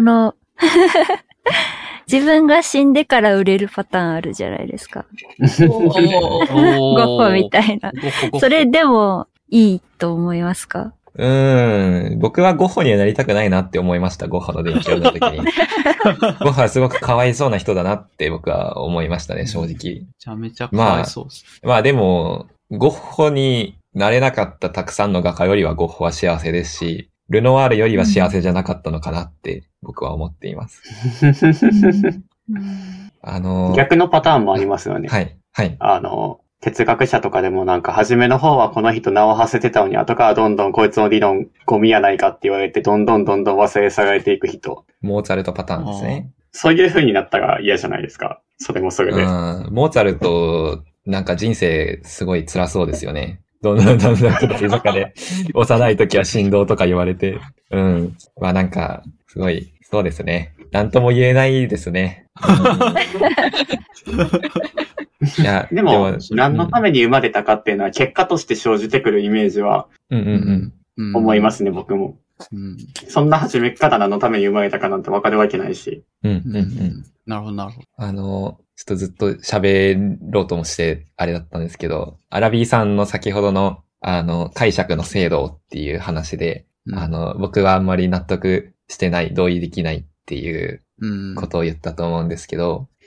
その後PJさんがお話をして、いや、アンパンマンがバイキンマンを殴る話に行ったと記憶してるんですけど、個人的にアラビーさんの解釈の精度を上げたいのかっていう質問に対して僕はあんまり同意できなくて、まあっていうのも、解釈の精度っていう概念がそもそもあり得るのは、言うなれば100点満点の解釈があって、それに近い解釈をしたいっていうことになるわけですよね。90点よりは95点の解釈の方がいいみたいな。だけど100点満点を決めることができる人がいないっていうふうに僕は思うんですよ。で、ここがちょっともうフッサンと僕は違うのかなっていうふうに思っていて、僕は当事者でも、自分の行動の理由しかり、自分の考えていることしかりを 100% 理解することってできないと思うんですね。なので当事者であっても、100点満点の答案の採点者にはなれないと思うんですよ。なるほど。なので、精度の高さっていう概念でそもそも解釈、人間的なものの解釈っていうのを捉えることはできなくて、そこが個人的には、これはかなり二元論的かもしれないんですけど、二元論的っていうのはその自然科学と社会科学っていうのを明確に分けるような考え方的かもしれないんですけど、こう自然の摂理みたいな、あるいは真理のようなものを探求する学問と、人間を研究する学問、社会科学や人文科学っていうところの一つの大きな違いかなっていうふうに思っています。なのでまあ最初におっしゃってたような正解のない問いを考えるっていうのがまさに僕はそれだと思っていて、なので僕は精度の高い答えを得るっていう目的にすごく満足感を得ているというよりは、自分が精度の高い問いを自分なりに得ようとしているために脳を働かせてるっていう満足感に、なのでその考えるという行為そのものにポジティブさを見出していますし、その考えを、そのある意味、同じように世界について考えたいって思ってる方たちのコミュニティに、投げ込むことで、まあ、新しい視点のようなものを提供できたら、それはいいことだなっていうふうに思っているので、精度の高さというよりは、まあ、考えるという行為そのものにポジティブな意味を見出しているっていう印象ですかね、自分は。なのでまあ。結構、PJ さんと近くないですか、はい、それだと。近い気がします。で、まあ、例えばアンパンマンとバイキンマンとか、を、その例えばアンパンマンを純粋無垢に楽しんでいる、周りの幼稚園児たちに、なんでバイキンマンってアンパンマンってバイキンマン殴っていいのとかって言ったら、その幼稚園のコミュニティの中に新しい知見をもたらしたことになるじゃないですか。で、そこで、例えば幼稚園生の一人が、ミシェル・フーコーは近代における政治権力の成立について考えた哲学者で、アンパンマンっていうのは、その、まあ、なんていうんですかね、ロック的な自然契約によって、社会契約によって、その、アンパンマンワールドを取り締まる権利を与えられた人なんだよ、みたいな解釈を述べたとしたら、そこでまた、こう、新しいアンパンマン解釈が生まれていって、それが果たして当事者である柳瀬隆本人が、その、デザインしたアンパンマンワールドの社会秩序の像ではないとしても、つまり解釈の精度的には満点に近くないとしても、その、様々な人に何かを考えるチャンスをもたらしているっていうことですよね。なので、まあ個人的にはそういう社会の方が、まあいわゆる知的に充実した社会かなっていうふうに思っています。で、僕もその知的に充実した社会の一員になれたらいいなっていうふうに生きていますね、自分は。いいですね。めっちゃ面白いなあれ、ちなみに。社会契約論。今適当に言っちゃったので、まあ、出すべき人物がロックじゃないかもしれないですね。ポップスかもしれなかったですね。すみません。私も夫婦と違うかもしれないけれどって言っていたところは、その当事者も当事者の理解は、完璧じゃないみたいなところですか。そうですね。確かその、夫婦さんが、その当事者じゃない、ちょっとごめんなさい、解釈が違かったかもしれないですね。そうですね。そこの、については多分私言及してないつもりだった。そうですね。すいません。他者も理解できないってところは言うんだと思います。私も同じで、自分も自分のことわからないでしょとは思います。そうですね。思ってますね。はい。すいません。失礼しました。なんだろう、なんか、例えば100点満点の解釈ができるみたいなことを目指すと、こう、なんか自分を高める方向性としてゴールが明確でいいみたいなのがあるかなって思うんですよ。でも、その、なんか新しい視点っていうのってすごい漠然としてて、なんか、どういう視点だったら、こう、例えばありがたがられるのかみたいなことって全然、なんか、その予測しにくくないですか？それなんかどういう、なんだろう、新しい視点を持ち込むことがどのようにして、なんか、例えばどうやって目指していったらそうなるんだろうみたいなのが結構今面白そうだなと思いました。なるほど。なんかひたすらゴミを重ねていく感じじゃないですかね、そういうのって。ひたすらゴミを重ねて、ひたすらゴミをみんなに見せびらかして、みたいな感じになるのかな。そう。まあ見せびらかすかなくても自分の中でゴミを生み出してゴミを処理してとか、で、まあなんかたまにこれはっていうのがあったら、まあ人に見せてもいいかもねとかっていう感じじゃないですか。まあゴミを生み出さないと多分いいのもできない。いや、なんか、こう、ある意味イノベーティブなもの、さっき PJ さんの言葉で言えばありがたがられるものを生み出さなきゃいけないっていうのは個人的にはすごく資本主義的な現代社会ならではの視点だと思っていて、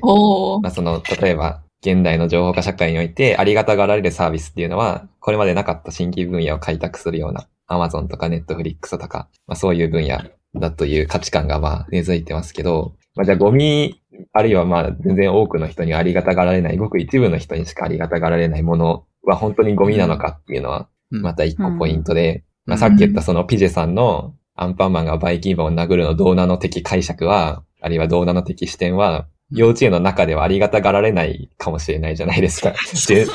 純粋にアンパンマンを楽しんでる他の園児たちにとっては、何言ってんだこいつっていうところかもしれないけど、先生とかにもちょっとめんどくさがられそうですよね。うん、そうそうそう。なので、それは決してイノベーティブではないし、その新しいユーザーを獲得できる知見ではないかもしれないですけど、まあ、少なくとも自分はこういうことを考えたんだっていうことを表現できる社会であるのはいいことですよね。うん、そりゃそう。なのでなんか、決してありがたがられる必要はないんじゃないかなっていうのが僕の立場です。自己満足でいいじゃない派ですね。でもそれでいくと、その別にアカデミックに名前刻まなくてもよくないですかって気がすごいするんですけど。うん、確かに。その記憶に残んなくてもいいんじゃないのかなって。さっきの話聞いてて、そこは結構自分はそれがあんまりなくて、最悪別に、むしろ自分を全て忘れてほしいなって思ってるぐらいな。ただ、生きるって意味ではめっちゃ長生きしたいなと思ってるぐらいなところがあるから、矛盾してんのかなっていうのちょっと聞いてて思ったりしたんだけど、なんかすごい、生きて、すごいよく生きるぞっていう気持ちと、なんか世の中の人の記憶に刻まれるぞっていうので、非常に筋が、福間さんの話は通ってたけど、自分はなんかめちゃめちゃ自分も長生きするぞっていう気持ちと、ただでも世の中の人の記憶から全部なくなってほしいな。むしろ、初めからなかったものぐらいな気持ちで、最終的にはそこに至りたいなと思ってる節がある、そこはなんか違うなって気がします。いい指摘だと思います。僕のマクロな人生観と今言ったミクロな知識生産の文脈が噛み合ってないっていうのは、そう。なので今自分がこの指摘を受けてたどり着いた答えは、ミクロにはそう思ってるけど、僕の生み出したゴミが30年後ぐらいにすごい評価されて、歴史に名が残ってほしいという欲望です。ゴッホでいいのじゃ。いや、僕が生きてる間でお願いします。せめて。それはコントロールできないと思うんです。晩年に若い頃の著作が評価されるみたいな。でも著作じゃなくてもいいです、この際。もう YouTuber でもいいです。晩年に若い頃の著作が評価されるってすごい皮肉ですけどね。うん、確かに。そうですね。積み上げた。そう、極めた末に一番初めが良かった。ある気がするけど、すごい。ありそう。うん。逆にソラさんは、その生まれてこなきゃよかったっていう前提があったとしても、でも今、いろいろな、そろばん弾いた結果、生きようっていう風になっている状況で、その状況でどうなんですか、はい、例えばめっちゃ歴史に名を残すぞみたいなモチベーションとか出てくるもんなん？いや、もう全然ないです。そう、そこは僕は近いなと思うんだよ。僕はなんかほんまに緩い生き物なので、あれなんですよ。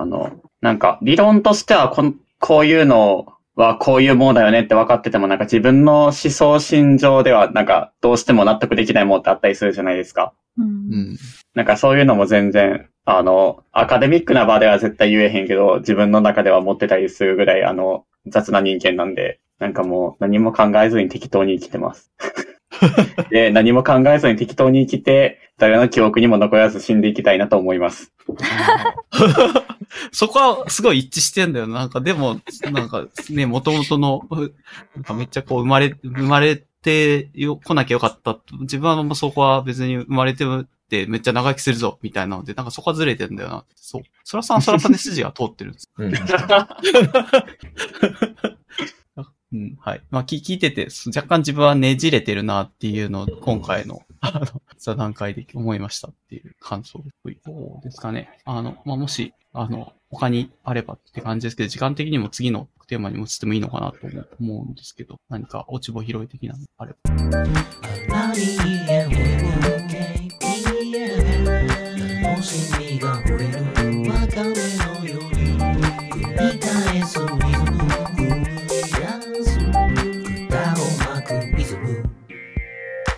あ、なんかさっきのその教養と解釈の話面白かったんで、また今度続きをしたいです。じゃあ PJs に呼んでください。はい。うん。あ、やんないですか？教養の話を振り下げようっても全然いいと思う。今度だけいいんですか？でもなんかもうお題がめちゃくちゃ爆発してるから、ここで新しい話ぶっ込んだらなんかもう収集つかなくなるかなと思って。一応無理そうだったら止めるかもしれないけど、はい、いけるなら、はい。じゃあ、はい、教養。あ、大丈夫ですか？この、何のために生まれてから生まれたこの教養のテーマの方に移ってしまっても大丈夫ですか？全然僕は。はい。あ、はい。じゃあ、お願いします。最近、文章生成 AI のチャット GPT をいじって遊んでたんですけど、なんか、文章を入力すると、例えばなんか説明をしてくれたり、こう、プログラム書いてくれたり、みたいな、なんか、いろいろ、こう、やってくれるんですよね。で、それで、なのでクイズとかも多分ね、結構かなりうまくいくと思うんですよ。だから、教養があるっていうのは物知りクイズ王じゃないんだよね、みたいなことを考えたときに、じゃあ、例えばチャットができる AI がどんな質問でも答えられるとして、果たしてその AI は教養があると言えるのだろうか、みたいなことを思いました。うん、うん、うん。で、なんか、はい、はい。基本的にやってることっていうのはなんか、言葉に対して、まあ文章に対して確率を割り当ててるから推測の領域だと思うんですよ。で、だから、理解っていうのは、なんか、真実があってそれを理解するみたいな話だけど、解釈っていうのは、推測することだよね、みたいな話をしてて、で、まあでも、何かしらのクイズの答えみたいな、解釈を出すように学習されてると思うんですよね。なんで、なんか結構、なんて言うんだろう。なんか、バーっと話をしてたときに、なんかかなり資本主義的な営みなんだよな、みたいなことを思ってたんだけど、なんで、なんか、そのあたり、なんか、もっと面白いくするためにはどうしたらいいんだろう、みたいなことをちょっと考えてました。うん。小間さんわかりました？ちょっと、答えになるかわからないですけど、まあ、僕は AI がやっていることは、教養的な答えだとは思わないですね。AI に教養があるとは思わない。それはなぜかというと、まあ、僕、すいません、詳しくないので、機械学習とかの分野には。まあ、おそらく内部のアルゴリズムが、パターンとして計算しているんですよね。はい。で、まあ、こういう問いかけが来たら、こう回答するっていう、ある意味パターンを作っているので、あたかも僕たちと対話をしているように見えるわけですけど、なんだろうな。人間の頭って、揺らぎがあると思うんですよ。さっき僕、アラビーさんに、ゴマさんのそういう人生観一貫してなくないですかって言われて、結構僕の中では揺らいだんですね。僕のものの考え方っていうのが。だけど AI は、揺らがないし、技術の進歩が常に右肩上がりに上がっていくことで、揺らぎではなくて単純に強化されていくっていうべきなのかな、ような世界観だと僕は思っているので、教養っていう言葉の意味として僕が異質な他者を理解する能力っていうふうに考えているのは、その行為自体が、まあ、理解あるいは解釈っていうのが、まあ、非常になんていうんですかね、時間空間っていう人間的な条件、AI にはない様々な条件の影響を受けて揺らぐからだと思うんですよね。なので、まあ、なんかこれもわからないです。AI が100年後ぐらいに人格を持って、人間の心の揺らぎみたいなものすらもたらして、本当に人間のコピーみたいな AI が、まあ、きっと技術論的にそういうものはできないような気がするんですけど、詳しくないのでわからないんですけど、できた時にもしかすると哲学的な問いとして出てくるのかもしれないですね。うん、個人的には聞いててそんなことを感じました。うんうん、はい、いいですか？あ、お願いします。今、教養を辞書で引いてるんですけど、日本大百科全書の最初の方には、人間の精神を豊かにし、高等円満な人格を養い育てていく努力及びその成果を指すとか、あと他の辞書、ブリタニカの大百科も、精神文化一般に対する理解と知識を持ち、人間的諸能力が全体的調和的に発達している状態みたいに書いてあるんですよね。うんうん、なのでやっぱり AIとかに教養があるかないかって、人格があるかないかみたいなところが関わってくるんじゃないかなっていう。定義上そうなってくると思います。はい、人間的が必要条件になるわけですね。はい。人格とか人間性みたいなところ。はい、それは、さっきごまさんが言った、揺らぎ的に、他人から突っ込みを入れられた時に、何かが変わるみたいなことが起きる可能性があるものが、人格みたいな感じ？人間とは何か。ここら辺はもしかしたら僕よりソラさんの方が話せるかもしれない。なんか、話を聞いてた感じ、なんかふんわり聞いてたんですけど、なんか AI にある教養の話やってたじゃないですか、PJ さんが。はい。その話はすごい、ね、辞典を参照しているみたいな感じがあって、その AI が答える答えって。で、それに対してゴマさんの言う回答が、大喜利をやってるみたいなイメージがあって、僕の中で。なるほど。とあるお題があって、それに対してその1対1対応で答え割り振っていくじゃないですか。AI とかだったらその辞典みたいな感じで。うん、でも、それじゃなくて人間の方の教養はその、とある一つのお題に対してなんかいろんな答え、こういう風な答えがありますよみたいな感じでぼやーっとイメージしてたんで、なんかその人格があるないの話を AI に当てはめるのは正しいと思うんですけど、そこにその人間の揺らぎみたいな言葉を当てはめるのはちょっと不適切なイメージがあるかなみたいな。ちょっと別の言い方をすると、こう今考えたのが、完全不完全っていう対立軸はどうですかね。こう AI は分かりませんを言わない。まあ、例えば、ピデさんが遊んでたのを見たんですけど、つれづれ草の第何章第何弾はって聞いて、パッとそれを答えさせるような、そういう分かりませんがあるのが AI なので、一人で知的な AI を、まあ一人で回答を作り出せるのが AI なのに対して、こう人間って絶対に不完全な知識しか持ってないので、知識あるいはまあ知見あるいは発想しか持ってないので、こう異なる、まあ、結局揺らぎになっちゃうのかもしれないんですけど、こう、わかりません。だから、この回答はソラさんにお願いします、みたいな。ソラさんなら僕が言ったのとは違うものの見方をしてくれるはずです、みたいな。そういう他者が存在する社会を生きるのが、ある意味人間性なのかなっていうふうに、その自分はすごく社会科学、社会的な見方に慣れている人間なので、素朴に感じたんですけど、こう不完全さ、完全さ、あるいはまあ、他者の存在、あるいは孤独性みたいな、そういう軸からだとどうなりますかね。ああ、最初の問いとしては、その AI には教養があると言えるのかどうかみたいなことがちょっとあったんですけど、なんかその教養の中に多分ですけど、その自分がわからないことがわかるみたいなのってありますよね、多分。うん。なんか人が学ぶたびに自分がわからないことがわかるようになるみたいな話ってあると思うんですけど。無知の知ら。そういう要素が、その教養があるっていうときに、もしかしたらなんか大事になってくるのかなっていう、ちょっと思いました。それでいくと、さっき、モフフさんが、何っけ、大百科の定義言ってくれてたんですけど、ちょっと忘れちゃったんで僕も辞書で調べますね。教養。あ、そう、学問、幅広い知識精神の修養などを通して、いられる創造的活力や心の豊かさ、物事に対する理解力で、とか、社会生活を営む上で必要な文化に関する広い知識って書いてあるんで、うん、そもそもの辞書の定義と照らし合わせたが、AI は教養という言葉使えるのかどうかは微妙な気がしますよね。うん、あ、その、モチベーションみたいなところが大事ってことですか？教養。その、モフさんが提示してた教養の定義から考えたら、そうなるんじゃないかなって思いますね。うん、教養を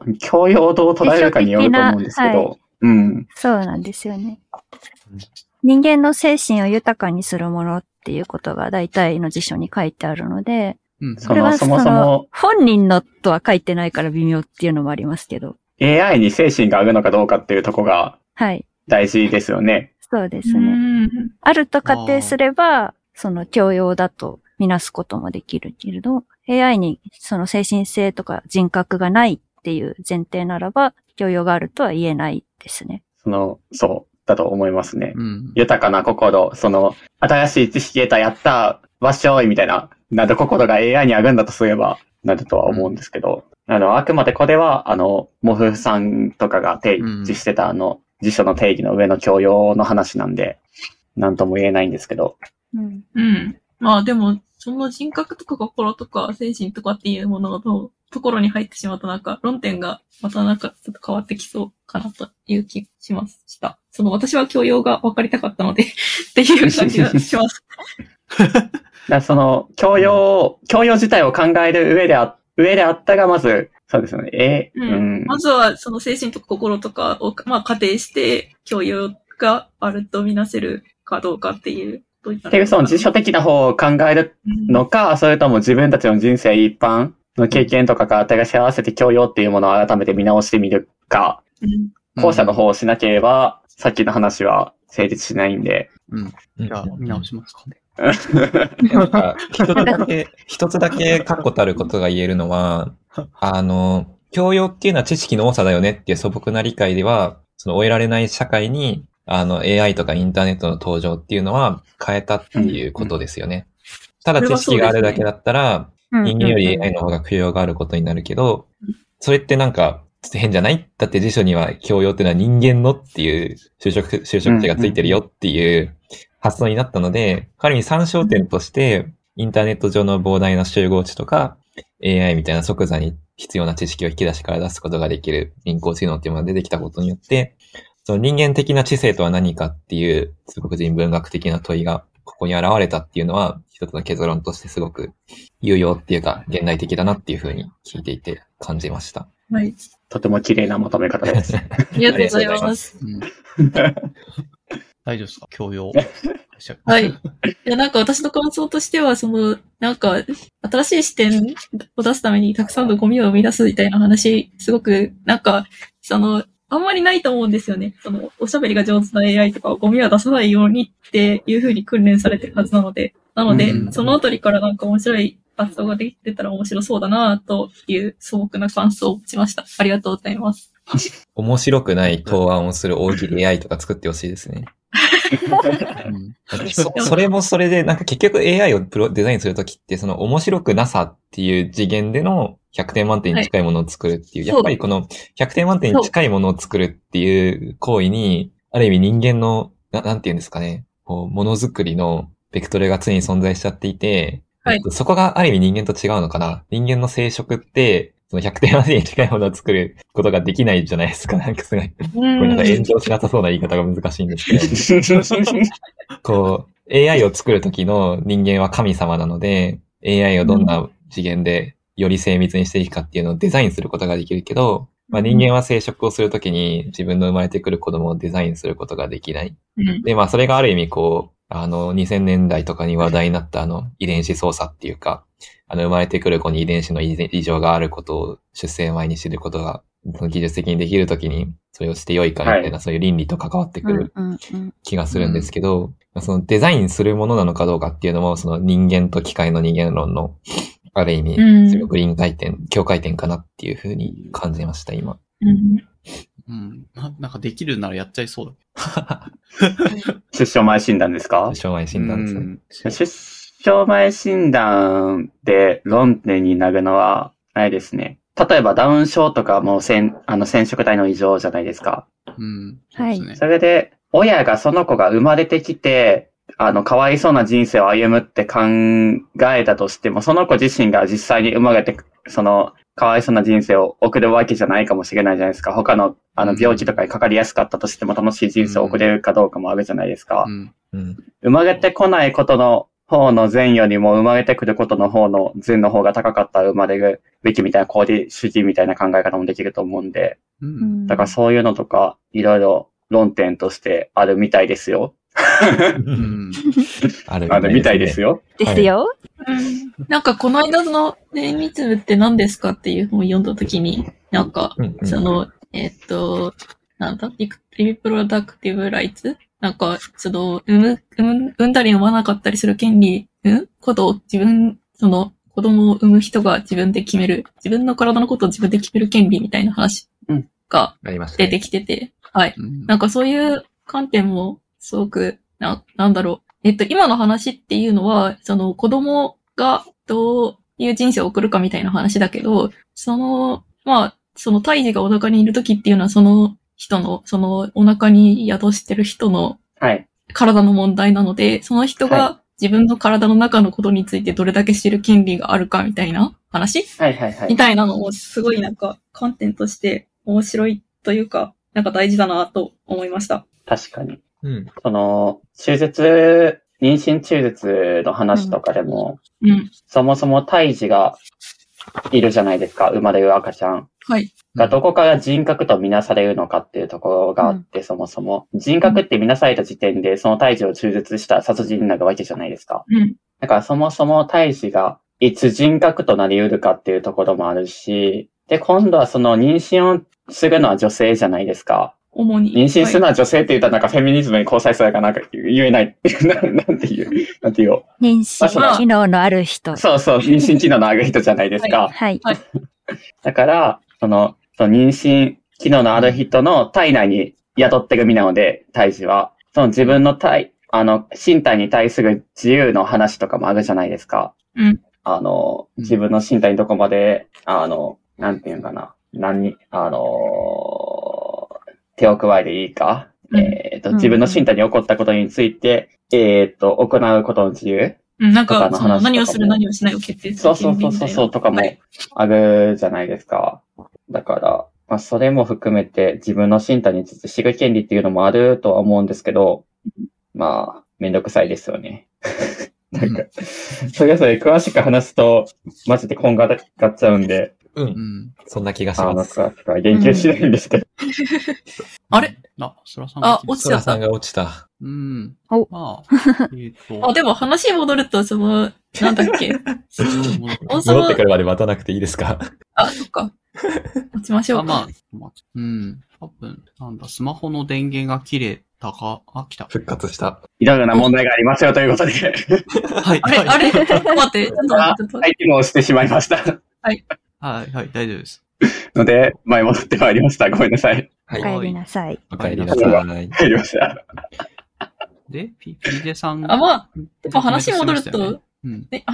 と、そもそも、なんか、人が機械を作るときは100点満点目指して作ってるけど、我々は普段、なんか必ずしもありがたがられないものをたくさん生み出しているはずで、だから、そういう必ずしもありがたがられないものをたくさん生み出す何かを我々が生み出すことができるとしたら、ありがたがらないものをなんかたくさん生み出すかもしれないやつっていうのは、なんか結構人間に近いものになるかもしれないのかなみたいな感じですかね。そもそもあれですもんね、全能神である神が人間作ってる時点で、あれですもんね、完全な存在か不完全な存在作り出してるんですから。うん。だから我々も、生み出しますよ。我々も不完全なものを生み出すことができるという可能性があるわけですね。そうです。不完全なものしか生み出せないのでは？で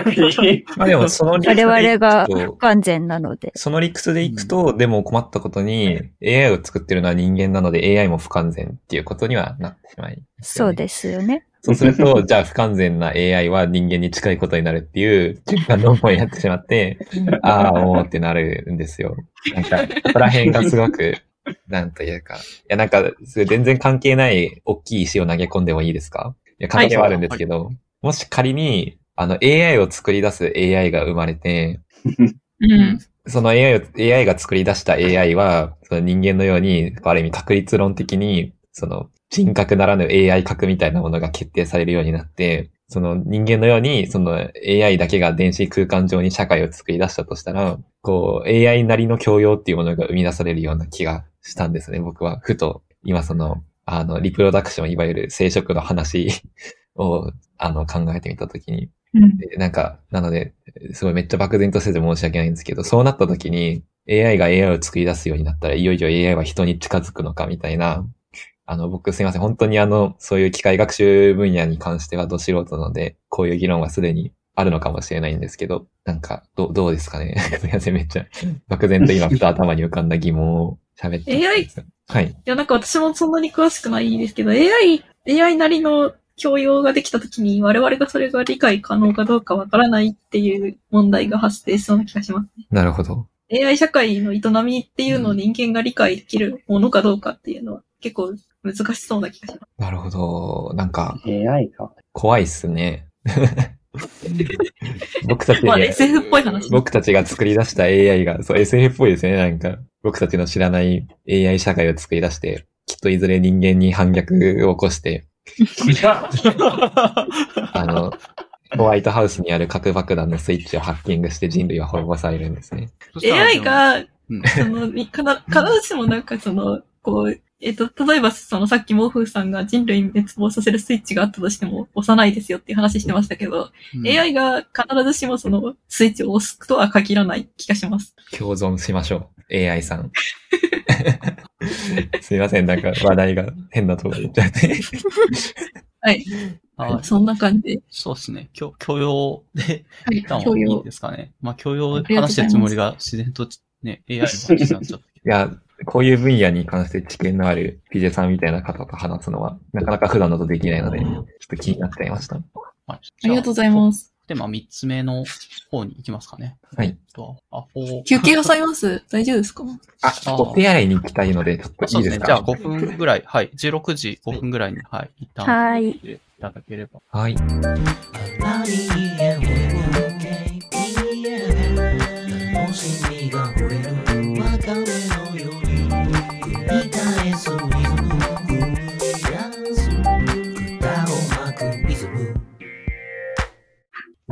あ、そっか。みんなお札。すいません。いますよ、でも。います？これ普通に雑してていいのかな？アラビーさんのカットの手間が増えるのかな？でもカットは同じ時間カットするから変わんないんじゃないですか？そっかそっか。ちょっとモフさんいたらモフさんにちょっと謝らなきゃいけないことがあるんですよね。何されたんですか？いや、なんかゼノブレを布教したじゃないですか。ああ。ゼノブレ2って、多分、なんていうのかな、めっちゃ拡張的なんですよね。拡張性、なるほどなるほど。主人公男で、ヒロイン3人ぐらいいて、なんか途中からラブコメ要素みたいな感じで3人で主人公を取り合うし、なんか、ホムラとヒカリっていうヒロインが2人出てくるんですけど、はいはいはい、一応めっちゃ際どいし、なんかそういうところはなんかあんまりこう、ね、フェミニズムとかの興味関心があるかとすると、全然関心しない作りになってる気がするので。難しいですよね。なんか、ちょっとエロゲ感があって、あんまりそこは好きじゃないんですよね、僕ずっとね。っていうのを一応もうホフさんにこだわっておこうと思って、買って、あいつがおすすめしてくれたゲーム、めっちゃ性差別的じゃねえかみたいな、思われた。エロゲですか？モフさんどうも。いや、モフさんに一個伝えなきゃいけないことがあって。はい。聞いてました？エロゲから聞こえてました。言ってます。いや、ゼノブレを布教したじゃないですか。はい。ゼノブレ、すごいストーリーはめっちゃ哲学的っていうか、深く考えると面白いんですけど、はい。結構表向きには商業的というか、かなり女の子の衣装が際どかったり、こう、はい、胸とかが過剰に大きくなってたり、はい、なんかヒロイン3人で主人公の男に恋するみたいな結構、こう、なんていうんですかね、あんまり性的に対象とは言えないストーリーになっていて、なんかそこら辺はあんまり、なんか僕も好きじゃないんですけど、どうなのかなって思う節があるので、なんかやってみると上でそこは注意点かもしれませんっていう。はい。全然問題ないです。はい。大丈夫ですよ。私そういう表現についてなんか、規制しろ派ではないので。なるほど。はい。今話題の大阪駅の柱とかも。そうですね。なんか、フェミニズム、過激な人となんか過激じゃない人、どっちもってなんかね。そうなんですよね。なんか。ね。自分の嫌いなものを叩くための道具として利用されているっていうのがすごく私は嫌だなと思っていて。なるほど。そうなんですよ。だから、その他者の権利を奪う側の人はただの差別主義者だろうと思っているので、私。フェミニズムの皮を被るのをやめてほしいなって、日頃思っております。1、2年生の時に、活動、ちょっとお世話になっていた社会学の方がいて、その人はフェミニズムの簒奪っていう言葉を使ってましたね。フェミニズムっていう言葉が、奪われるっていうのかな。はい。もともとより、こう、根源的な思想的な活動をしていたのに対して、今は、いわゆる過激なアクティビストの道具になっていたみたいな。どうなんですかね。僕は難しい気がします。そこはすごく。マキオンのせいかもしれないですね。いや、なんか逆に、なんていうのかな。こう、ある意味すごく主観的な主張をするっていうのが、まあ一つこういう運動の大事なところかなっていうふうに僕も思ってて、なんか休憩時間中にする話じゃない気もしますけど。なんかこう、フェミニズムのすごくいいところって、ある意味、公共性を持たない意見は公共権に持ち込まれるべきではないみたいな価値観だったのを、個人的なことは政治的なことっていう、フレーズがあると思うんですけど、こう、ある意味個人的なことを政治的な場に持ち込まないと、こう、代表されないものの声っていうのは、こう、ポリティクスの場に持ち込まれないんだっていうことを、そのある意味前面に出した、こう、ショック療法みたいな感じで、ことに意味があると個人的には思ってるので、こう、大勢の理解を得られないような主張は、フェミニズムにおいてなされるべきではない。とは僕はあんまり思わないのが個人的な立場ですね。まあただツイッターとか見てるとなんかすごいみんな口汚くて品がないので、それはなんかね、どうなのって思いますけど。ごめんなさい、電車で横に座ってるデブな人にずっと文句言ってて。そうだ、ソラさんは品がない側だった。あ、いいですかね。すいません。すごくいい話してた。休憩をしてました。休憩ですかね。はい。カットしてください、後で。いや、カットしなくていいですよ。炎上しそうなんだもん。いや、でもなんかなんだっけ、フェミニズムって何ですかの本を読んでた時に、あれって結構多様な女性の人生があり、ゆえに、主張する女性たちの主張も多様であるみたいな。うんうんうん、のが根底にあると思うんですよね。最初に書いてますね。だから、だから、例えば表現の自由についてフェミニストが何か言うというときに、フェミニスト同士の間でも意見の相違がめちゃくちゃあるみたいなのは、まあ当然としてあるんだけど、でもなんかそういうふうにはなんかあまり皆さんは考えておられないようですね、みたいなことを私は読んでて思って、だからツイッターで炎上するときに、なんかフェミニズムの共通見解はこれみたいな風な受け止め方をされがちなのかな、みたいなことを思ったんですよ。なんですけど、実際はそうじゃないじゃないですか、みたいなことを思って、だから、なんかそういう多様な女性の人生があり、多様な女性の観点があり、多様な女性の、なんていうの、意見がありみたいなことを、なんか、もうちょっと理解していきたいな、みたいなことを思ったので、プラス、さっきの個人的なことは社会的なこともそうなんですけど、だから、まあ、なんか、ね、確かに口汚い人はたくさん、ね、いるし、なんか、以上3月みたいな話に関して、なんか、まあそういうところもあるのかなって思うけど、でもなんか、それが3月っていう風に、なんか確固たる主張みたいなのをやっちゃうと、なんか本当にフェミニズムが一部の人だけのものみたいになるのは、それはそれでおかしいのかなって思うな、みたいなことを、なんか、思いました。すごい、僕はPJさんとかなり、視点が近いんですよね。やっぱり最初から思うのは。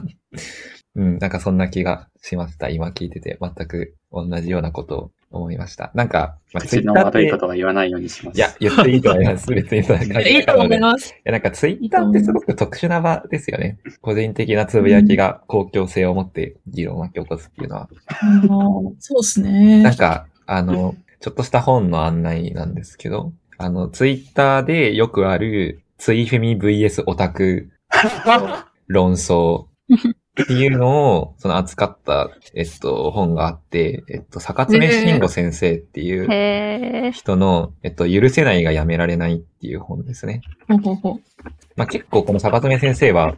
セックスワークとかのところで活動していらっしゃるまあ上野千鶴子ゼミ出身の結構今はなんだ NPO とかで働いていらっしゃる方なのでまあかなり活動的な人で思想的にはかなり一部の人から猛烈に嫌われてるみたいな、ちょっと取り扱い注意な方だと思うんですけど、まあ、この許せないがやめられないっていう本は、うん、ある意味、なんていうんですかね、普通の社会学者なら扱わないような、渋い、難しいテーマを頑張って扱おうとしてる本だなって思いました。面白そう。副題が SNS でも応援する、ハッシュタグ怒りの快楽。そうですね。ただ、僕は読んでてなんかすごく、この書き方は啓蒙的だなと思いました。知識人視点のツイッターレスバ解釈だなっていうのは思っていて、僕はあんまり好きな文脈だなとも思わなかったですけど、まあって感じです。何かしら理解する助けになるかも。うん、まあそのレベル。すごいですね、これ。第1章、女が許せない。第2章、男が許せない。第3章、LGBT が許せない。敵しかおれへんやん。そう、基本的に何か許せないものがあって、ツイッターでプンプン怒ってる人のことを、なんでこんなプンプン怒ってるんですかって言って解剖してあげましょうね。その思考の真理を作って、解体していくみたいな本です。確かに、それはちょっと上目線感がある、ね逆襲のミソジニストっていう副題面白すぎるよ。17。ツイッターバトです vs ツイッターバーサーかなんか社会学者って皮肉な人多いですよねって思いましたねはいすいませんこれ以上言うと僕が炎上しそうなので黙りま